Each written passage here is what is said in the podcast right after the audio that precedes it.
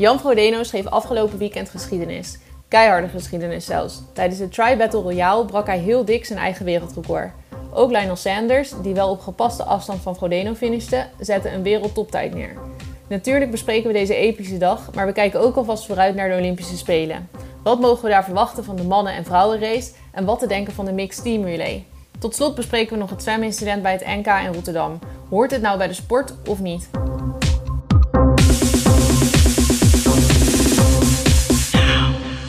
Zeven, 27, 53. Romy, zeg het zelf ook eens. 7, 27, 53. Het is krankzinnig, toch? het is echt gestoord. Doe jij het erna? Ja, 7, 27, 53. Ik zeg het gewoon nog eens een keer en ik zie die tijd hier voor me staan. En om jouw vraag te beantwoorden, ja, ik kan het hem nadoen, maar dan heb ik ongeveer een halve, denk ik. maar we hebben het natuurlijk over eh, niemand minder dan eh, Jan Fodeno. We hoorden het net ook al in de intro, maar Jan Fodeno die, eh, die het nieuwe wereldrecord heeft verbeterd. eh, tijdens de, ja, hoe zeg ik het, Tri Battle Royale, om het dan een Mhm. beetje op zijn Engels te zeggen. Maar het is gewoon een krankzinnige dag toch, Romy? Ja, echt heel vet. En zijn eigen wereldrecord, hè? Want het, hij heeft gewoon zijn eigen record verbeterd. Wat hij in 2016 zette tijdens Challenge Road. En uit mijn hoofd was dat 7, 35, 39, Ja. geloof ik. Ehm, dus eh, ongeveer acht minuten sneller. Echt heel tof. En het was ook heel erg leuk om te volgen. Want ik was een beetje sceptisch of dat leuk ging zijn. Zo twee atleten die tegen elkaar opnemen... die elkaar waarschijnlijk helemaal niet terug zouden zien. Eh, Mhm.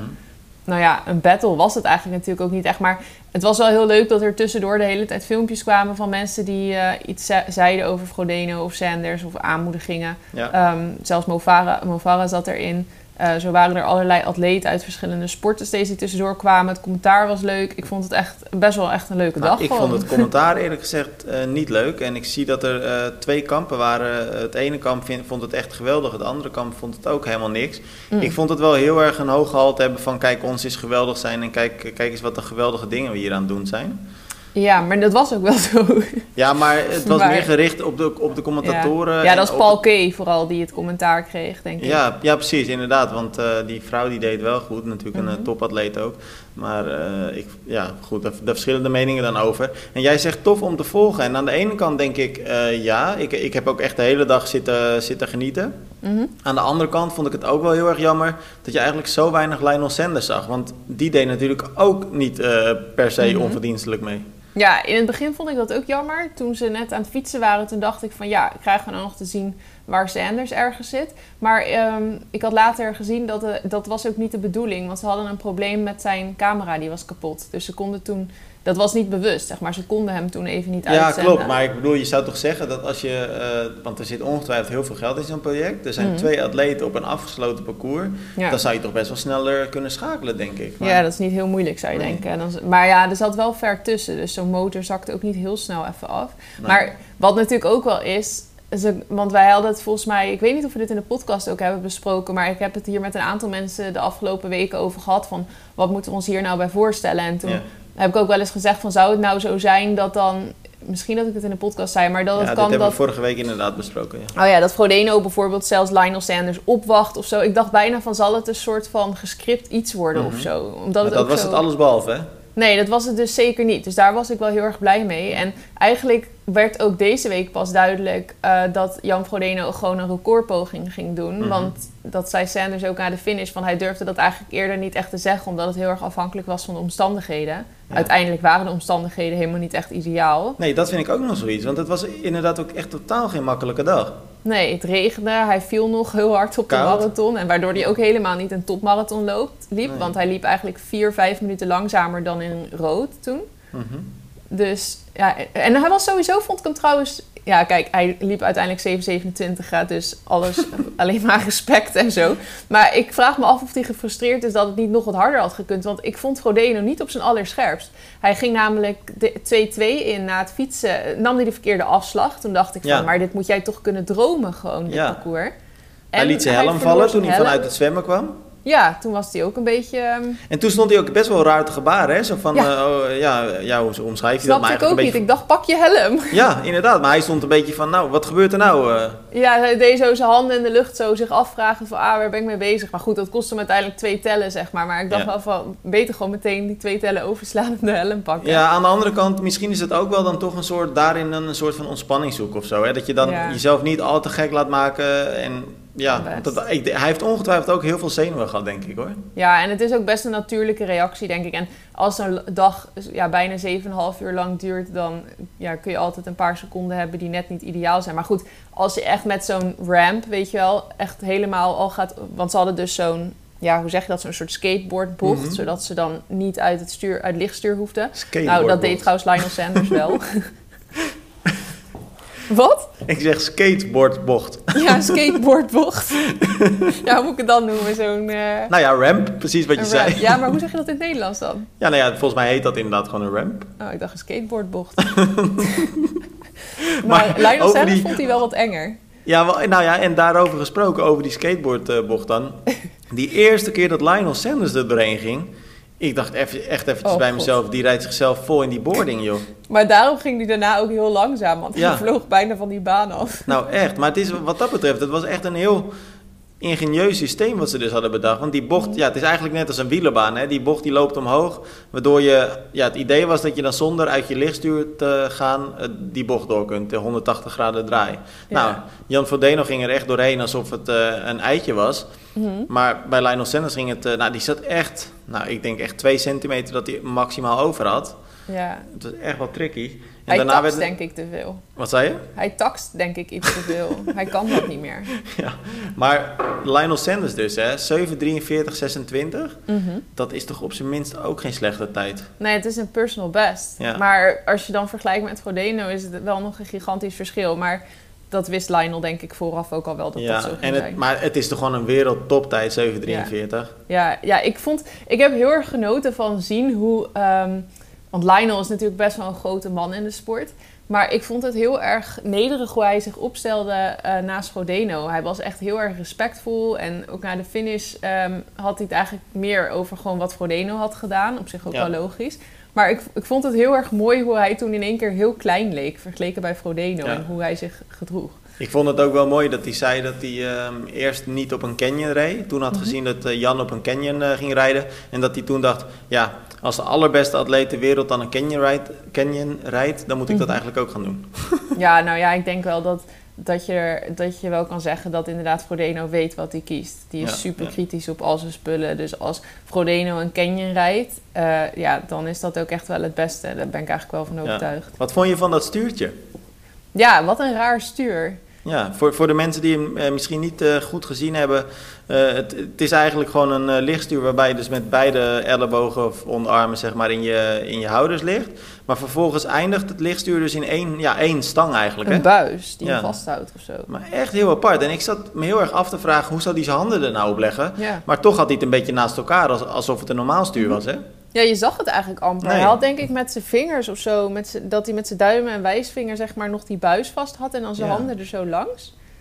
Maar eh, ik weet niet, het lijkt me eigenlijk niet heel comfortabel. Maar waarschijnlijk is dat het wel, want hij zal het vast wel getest hebben. Ja, maar precies, dat dacht ik ook. Het, op het oog is het niet het meest eh, prettige. Maar zijn eh, fysiotherapeut kwam volgens mij ook nog aan het woord tijdens de livestream. Of, of het was een aerodynamica coach of zo. Weet, die zal die vast ook hebben.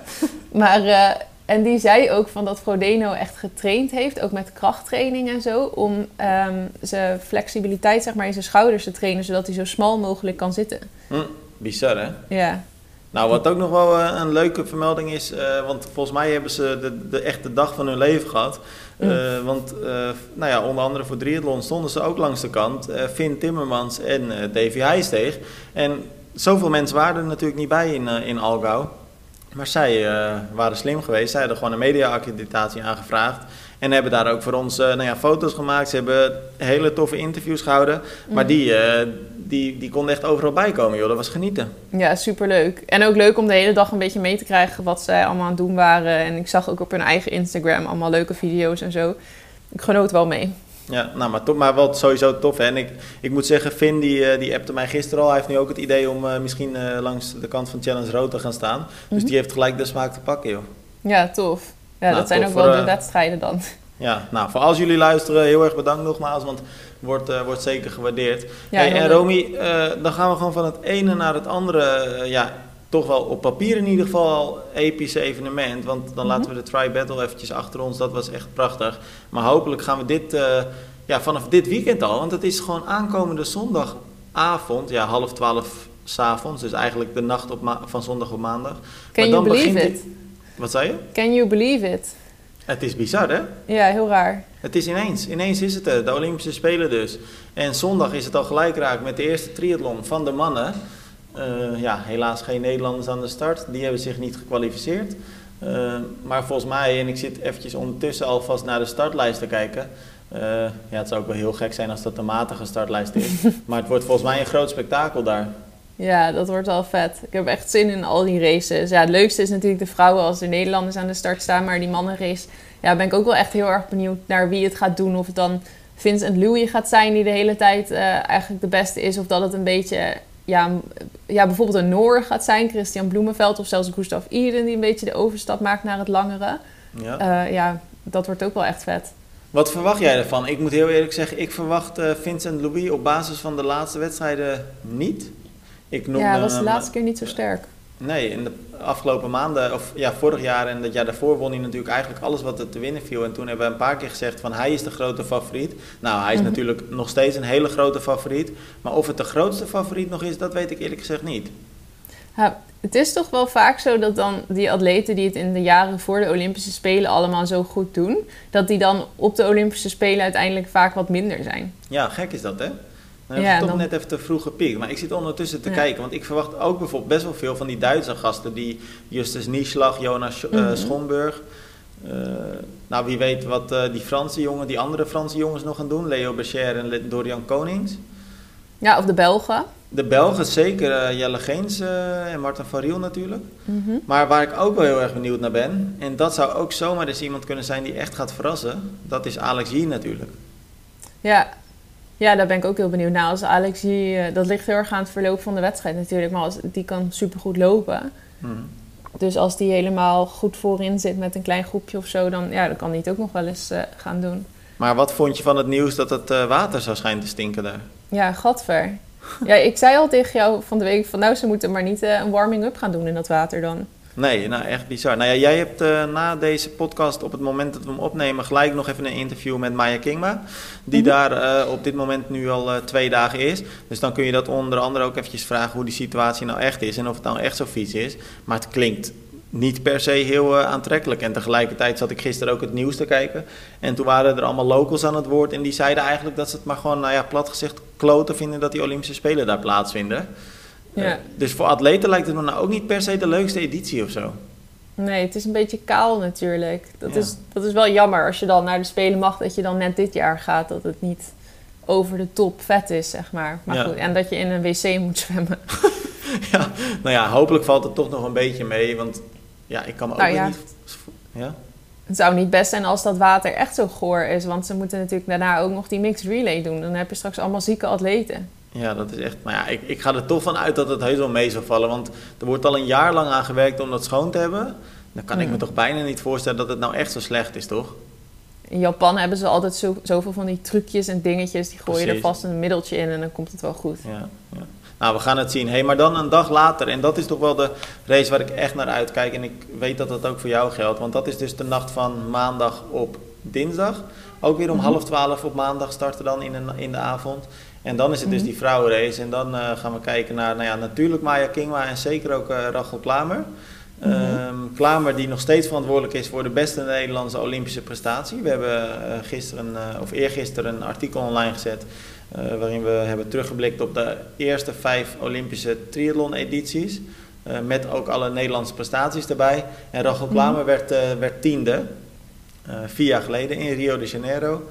Uh, dus dat is de prestatie waar uh, nou ja, misschien toch wel ook een mikpunt voor beide dames. Maar ja, we hebben het er natuurlijk al vaker over gehad. Hè?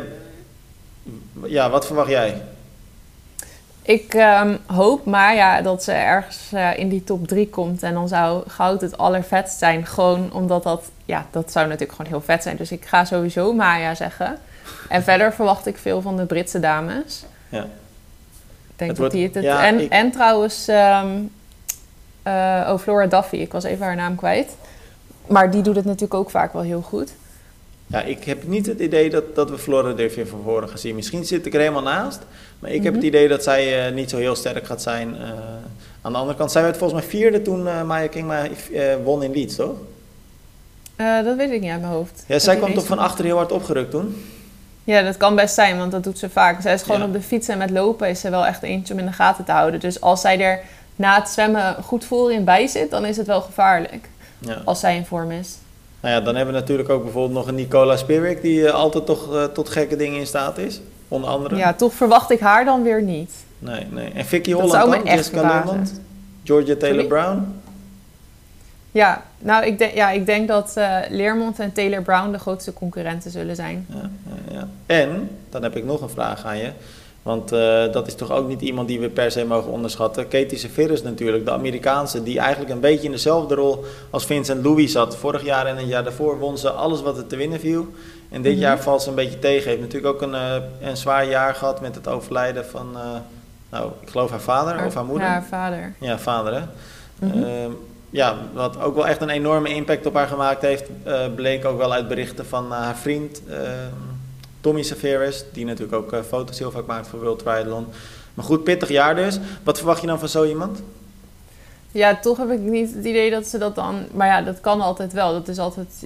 Ja, je, je weet het niet. Maar ik heb niet de verwachting dat ze dat in één keer nu recht zet. En dat ze nu in één keer in vorm is. Nee. En, terwijl ik dan ondertussen zo'n beetje door die... Oh ja, en dan hebben we natuurlijk nog Cassandra Beaugrand. Beaugrand. Ja, Zie ik ook Ja, ineens weer op die lijst. Ja, ik heb haar wel in mijn hoofd van rekening mee houden, maar niet op de hoogste plek. Maar Nee. ja, zij is natuurlijk, zij kan wel heel sterk zijn. Ik moet heel eerlijk zeggen, ik vraag me toch af, maar dat ga je straks ook ongetwijfeld van, eh, van Maya horen. Eh, en we kennen haar natuurlijk als best wel heel erg nuchter. Maar als ik dan zo door die lijst heen scroll en dan bedenk dat het zondag en maandag al zover is, Mhm. dan voel ik bijna die spanning die zij ook moeten voelen. Ja. ja, misschien dat het eigenlijk wel een beetje helpt dat het niet zo'n heel groot gebeuren is. En dat het allemaal een beetje raar is dat, dat, ook nog, dat het het net iets minder erg maakt. Want Ja, maar volgens mij als je dan op het blauwe tapijt staat en die, die eh, Olympische ringen en, en zo ziet. Ja, En ik zag Ja, bijvoorbeeld dat dat. Maya King maar daar straks een persconferentie had, waar ook bijvoorbeeld nou ja, Ferry Weertman eh, bij was. Dus je ziet natuurlijk Mhm. in dat Olympisch dorp, dorp ook heel veel andere sporters. Hè? Dus ik heb wel het idee dat je heel snel door hebt dat je op iets heel bijzonders eh, aanwezig bent. ja, dat is waar. En van die voormalig gouden medaillewinnaars en zo, of überhaupt medaillewinnaars. En dan inspireert dat je en dan word je zelf ook heel erg gebrand om het heel goed te gaan doen. Goh. Ja, en dan komen inderdaad waarschijnlijk wel de zenuwen. En dan weet je het, hè, dat je daar gewoon vier jaar voor gewerkt hebt. Of eigenlijk nog lang, veel langer. Maar, Ja. ja. Ja, het is Nou, eerst de hele tijd in Maya's geval keihard werken om er überhaupt heen te mogen. En dan nu in één keer sta je daar. Toch nog Ja. best wel op het laatste moment. Krankzinnig, hè? Ja, heel Nou, vet. tof. Het is, eh, het, is, het, het is alle vier eh, van harte gegund. Want laten we niet vergeten dat we ook nog twee eh, mannen natuurlijk aan de start hebben. Niet individueel, want zoals ik al zei, daar hebben ze zich niet voor weten te plaatsen. Maar wel met die mixed relay. En dat is Mhm. zover op 31 juli. En dat start dan om half één s'nachts. Maar dat betekent dus dat het ja, eigenlijk als 31 juli net een half uurtje oud is. Dan gaat eh, Nederlandse tijd de mixed relay van start. Een hele nieuwe discipline natuurlijk. Ehm, nou, Nederland start volgens mij als eh, zevende van de wereld op de ranglijst. Ja, Mhm. ze hebben ook startnummer 7, dus dat zal kloppen. En dan zijn er 19 landen. Ik zal ze gewoon eventjes allemaal opnoemen. Frankrijk, Australië, Amerika, Engeland, Nieuw-Zeeland, Duitsland, Nederland, België, Zwitserland, Italië, Canada, Japan, Spanje, Hongarije, Mexico, Zuid-Afrika, Rusland en dan nog eh, Oostenrijk. Ja, eh, ik denk dat dat een pittig dagje gaat worden voor de Nederlanders. Wat denk jij? Ja, ehm, ik heb er niet super veel vertrouwen in nog altijd. Eh, ik vond wel Jorik was sterk natuurlijk eh, in Rotterdam. Mhm. Ehm, dus, en toen gaf hij ook aan dat hij weer goed op weg is. Maar ehm, of het goed genoeg is om op, op dit niveau eh, mee te kunnen komen. Ja, als Nederlands team zijn, dat weet ik niet. Dat vraag ik me heel erg af. Ik denk eerlijk gezegd niet dat, dat dit per se een heel groot succes wordt. Maar ik hoop dat ik straks kan zeggen dat ik absoluut geen gelijk had en dat het anders is.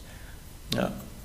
Wat denk Nou ja, jij? Het, het is natuurlijk heel lastig, want wat jij zegt, kijk, Nederland heeft natuurlijk best wel een aantal keer heel goed gepresteerd met deze mixed relay. Ehm, Mhm. Maar de, de eigenlijk allerlaatste wedstrijden eh, verloren ze steeds meer, iets meer de aansluiting met die toplanden. Ehm, Ik denk eerlijk gezegd dat als ze top 10 halen, dat het al een hele goede prestatie is. Ja, dat denk ik ook. Ik denk dat ze dan wel eh, het goed hebben gedaan. Ja, maar ze hoeven geen rekening te houden met de medaille, toch? Wat denk jij? Ja, je, kan, je weet het nooit hoe het loopt. Als het, Nee. als het een hele rare race wordt, en som, ja, je weet het niet. Maar ik hou er niet echt rekening mee, nee. Nee. nee. Nou, Zou een het- leuke verrassing zijn. Ja, zou, nee, maar ja, precies, dat bedoel ik ook. Hè. Ik bedoel ook niet dat ze dan moeten zeggen van... oh, eh, we gaan eh, meedoen om het meedoen. Je moet eh, zeker Mhm. proberen om het hoogst haalbare te halen. Maar ik, ik denk wel dat het podium gewoon echt wel een hele... eh, ja, toch wel een stapje misschien nog te ver is nu. Ja, precies. Nee, dat zou, dat zou echt als een verrassing komen. Ja. Dan. Hou Ik moet wel zeggen, dan kijk ik ook nu dan zo ondertussen naar die landen. En ehm, Nederland weet ook nog niet in welke opstelling ze zullen gaan starten. Het is natuurlijk sowieso vrouw-man, vrouw-man. Ehm, Dan zal het... eh, ja, het Denk is toch gewoon nog niet... Ja? beginnen. Ik denk met Maya beginnen. Ja, dat is maar net de vraag natuurlijk. Het is, en misschien dat ze ook nog wel een beetje kijken wat de andere landen doen. Ja, ik denk dat ze zorgen dat ze met Maya aan het begin meteen in ieder geval nog wel de aansluiting hebben. Ja, Ja, maar je zou ook kunnen inzetten. Ja, nee, ik denk dat ze met Maya beginnen. ja. Nou, we gaan, eh, we gaan dat allemaal zien en dat is een weekje later.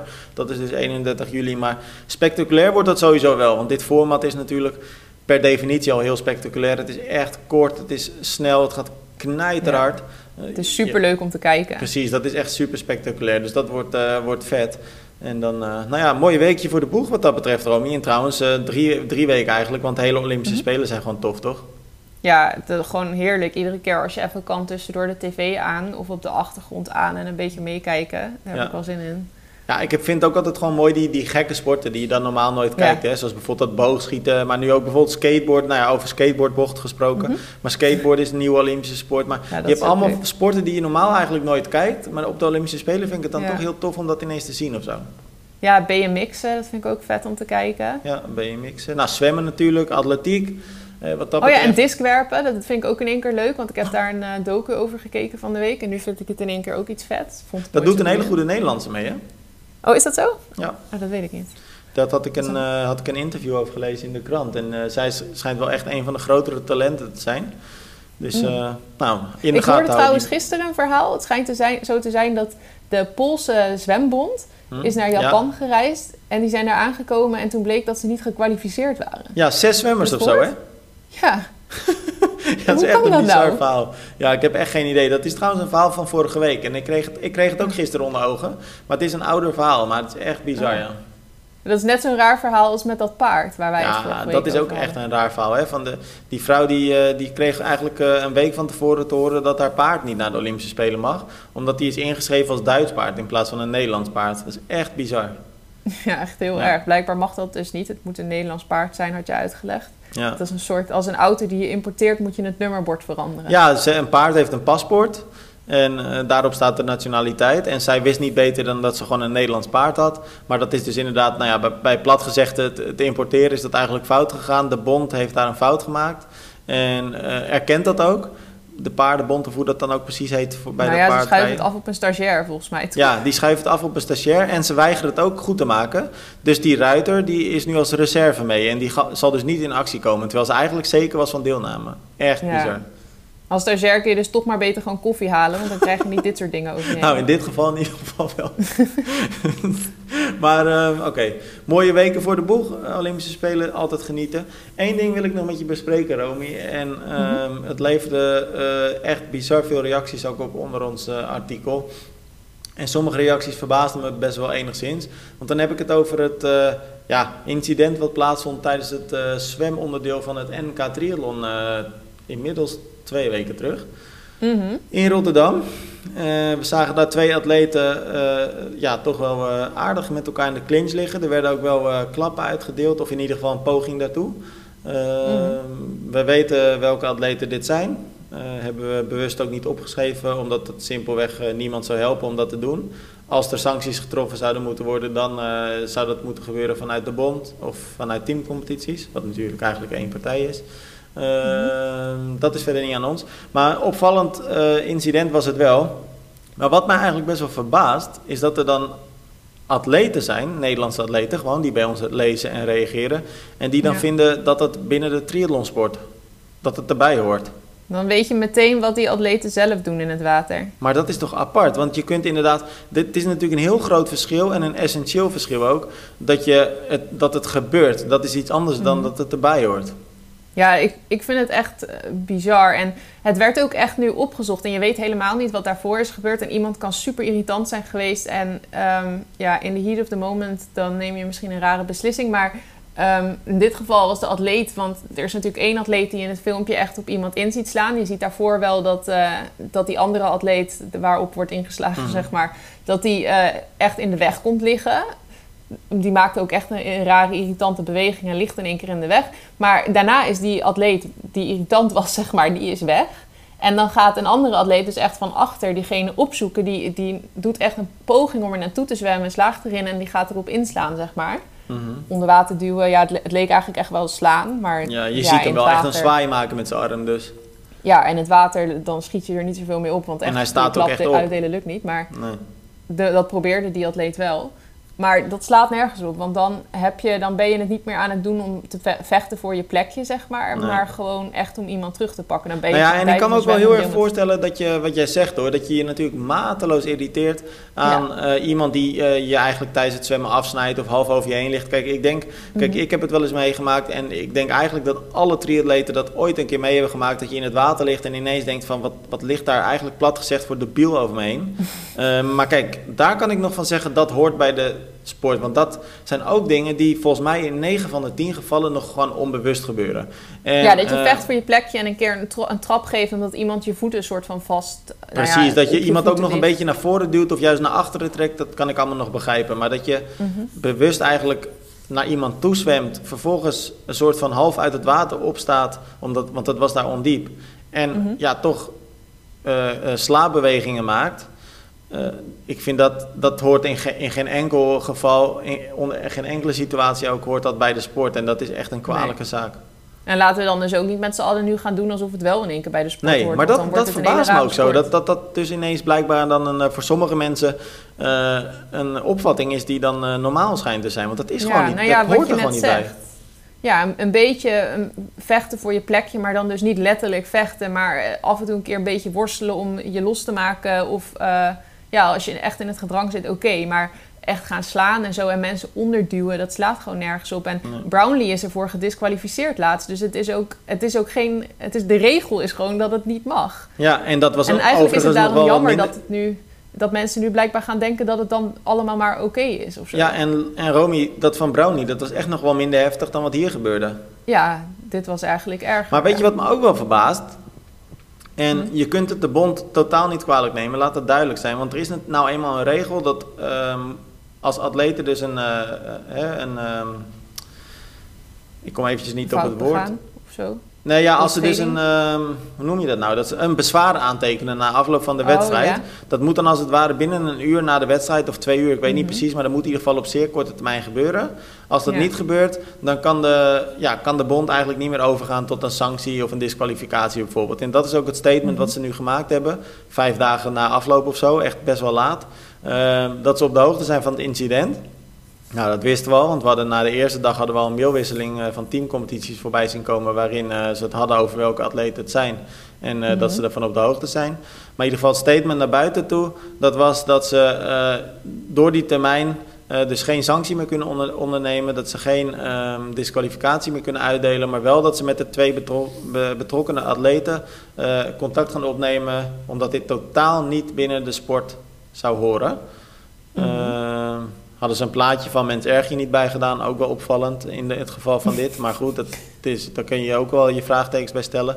Maar het is natuurlijk wel, eh, ja, aan de ene kant kun je bond dus niet kwalijk nemen, want dat zijn de regels. Maar wat mij betreft zouden dit soort regels best wel aangepast mogen worden. Ja. Want als dit duidelijk op beeld staat, dan moet je daar toch iets mee kunnen doen. Mhm. Nou, als het nu de regels zijn, oké, dan kan je er misschien nu niet echt meer wat aan doen. Of dat kan Nee, maar, meer. maar dat zou je dan Maar- toch moeten veranderen? Ja, dan is het wel echt tijd om daar eens even goed naar te gaan kijken. En het is toch ook heel raar, zeg maar, stel nou dat je hebt toch, er kunnen vaker dingen tijdens een wedstrijd gebeuren die je dan pas later ontdekt. Zo kan iemand op de fiets ook iemand een trap geven of zo. En dan Precies. dat iemand niet meteen valt, maar dat het wel blijkt dat iemand op de fiets echt iemand. eh, stel iemand klikt uit en die geeft een ander een trap en je ziet dat niet tijdens de wedstrijd, maar daarna wel. Dan moet dat toch bestraft worden. Dat slaat Ja. nergens op om dan te zeggen: Oh, hadden we niet gezien. Nee, en dat, Dat, is met doping, met doping toch ook. ook. Als je... Ja, Sorry? dat gebeurt met doping toch ook? Oh, je zei precies hetzelfde als ik. Ja, Nou, ja, dan, Dan ja we hadden net daarna. eventjes wat vertraging, want we zitten nu toch weer verder van elkaar af, dus dan is dat even wennen. Maar, eh, maar in ieder geval, dat is dus ook een, weet je, dan kan het ook. Dus waarom zou het met dit dan niet kunnen? Ja, dat snap ik dus ook niet. Ja, ik snap dat nu de regels zo zijn, dus dat je er nu niet meer echt wat aan kan doen. Maar nee, dat snap ik, alle begrip daarvoor. Maar ik denk wel dat dat voor de toekomst iets is wat je misschien zou moeten gaan wijzigen dan. Ja, en ik vind ook dat het echt heel duidelijk dat je echt een signaal af moet geven aan mensen dat het gewoon niet de bedoeling is. En ja, het is gewoon, je, bent wel, je ligt wel in het water. Het moet gewoon veilig zijn. Ja, dat. En dan heb, vind ik ook nog eens zo dat het ook nog een elite race van de, voor het Nederlands kampioenschap was. Dat, ik vind ook dat dit soort atleten, Ja, of je nou eerste of laatste wordt, eh, dat je dan een voorbeeldfunctie hebt. Want dit zijn de wedstrijden waar jongere atleten naar kijken, eh, waar ook oudere beginnende atleten naar kijken. En die allemaal denken van wow, dit is een toffe sport, ik, wil hè, ik word er enthousiast van. Dan moet je dit soort dingen gewoon niet hebben. Nee. Ja, en het is dus een, het, je kunt opkomen voor jezelf, maar als iedereen dat dan gaat doen, dan wordt het op een gegeven moment normaal. En dan, dan ga je zelf ook iedere keer vaker ga je klappen krijgen, zeg Ja. maar. Ja. Nou, volgens Moet mij liggen we helemaal op één lijn. Dus wat dat betreft eh, goed om, eh goed Ja, om maar goed ook, want anders trek ik je onder als je niet op mijn lijn ligt. Dan krijg je een paar pomp op je oog. nou, Romy, dan eh, gaan we... Nou ja, eh, wat ga je doen? Ga je al een beetje je biologische klok veranderen? Want het worden nachturen de komende tijd met die Olympische Spelen. Ja, ik heb daar niet zoveel zin in. Ik hou er niet zo van om s'nachts wakker te zijn. Maar ja, het zal maar even moeten. Ja, en we hebben dan nog wel geluk wat dat betreft. Want die triathlons die zijn dus wel in de nacht. Maar eh Tokio is 7 uur later. Dus we kunnen ook gewoon heel veel sporten Nederlandse tijd... Nou ja, s ochtends en s middags kijken. Dus dat is dan nog wel een klein eh, voordeeltje, denk ik. Ja, ja, ik ben niet zo'n fan die echt de hele nacht achter de tv gaat zitten hoor. Alleen tijdens de triathlons. Ja, ik ga wel echt de bepaalde sporten uitpikken, denk ik hoor. Jij niet? Ja, maar dan komt toch denk ik ook wel de dag daarna, als het echt de leuke sporten zijn, komt er vast wel een soort recap of zo. Of dat ja, maar dan is het toch vaak. Ik, vind, ik geniet eigenlijk vaak nog meer van een beetje die voorbeschouwing en het opbouwen van die spanning. En dan Mhm. heb ik het z- bijvoorbeeld zeker als je dan naar eh, van die atletiek onderdelen kijkt, weet je wel, zoals de 100 meter sprint en de 200 meter. Dan vind ik het ook gewoon echt geniet als je een beetje die Mhm. Ja, warming-up ziet en dat je ze in die catacombes ziet staan en zo. En Ja, dat want krijg je anders in een het herhaling 10 toch niet echt seconden. mee of zo. Anders heb je 10 seconden, hoef je maar te kijken. Ja, dat is wel lekker snel. maar welke, welke sporten zijn er dan? Zijn de atletiek sporten, de 100 meter, 200, zijn die midden in de nacht? Eh, dat, ja, dat weet ik eerlijk gezegd niet. Ik weet dat het wielrennen, eh, dat weet ik wel, dat eindigt een beetje in de Nederlandse ochtend. Dus dat kun je nog wel redelijk kijken als je niet vroeg, al te vroeg op wil staan. Atletiek weet ik niet. Ik weet dat de marathon sowieso in de nacht is, midden in de nacht. Oké. Op de laatste dag. Eh, ja, ik weet niet. Ik ga het schema gewoon nog even binnenkort bekijken. En dan ga ik eventjes precies uit eh kiezen wat ik wel live wil zien en wat ik niet live wil zien. Maar ik ga wel zeker proberen zoveel mogelijk sporten mee te pakken. Want het, ik vind dit toch wel een van de tofste evenementen van, nou, ja, die er sowieso gewoon eh, Mhm, ja, ik ook. Maar ik ga denk ik niet echt helemaal met een schema werken hoor. Maar ik stuur jouw schema maar door. Dan kan ik, Ik wou net zeggen, ik hou je op de hoogte. en eh, we spreken elkaar volgende week in de podcast weer. En dat is echt bizar, Romy, nou ik dat eh, zeg. Volgende week bespreken we dus gewoon die Olympische resultaten. Ja, dat is echt bizar ja. Tot volgende dat week, Romy. gevoel heb ik niet. Yo, doei! Doei.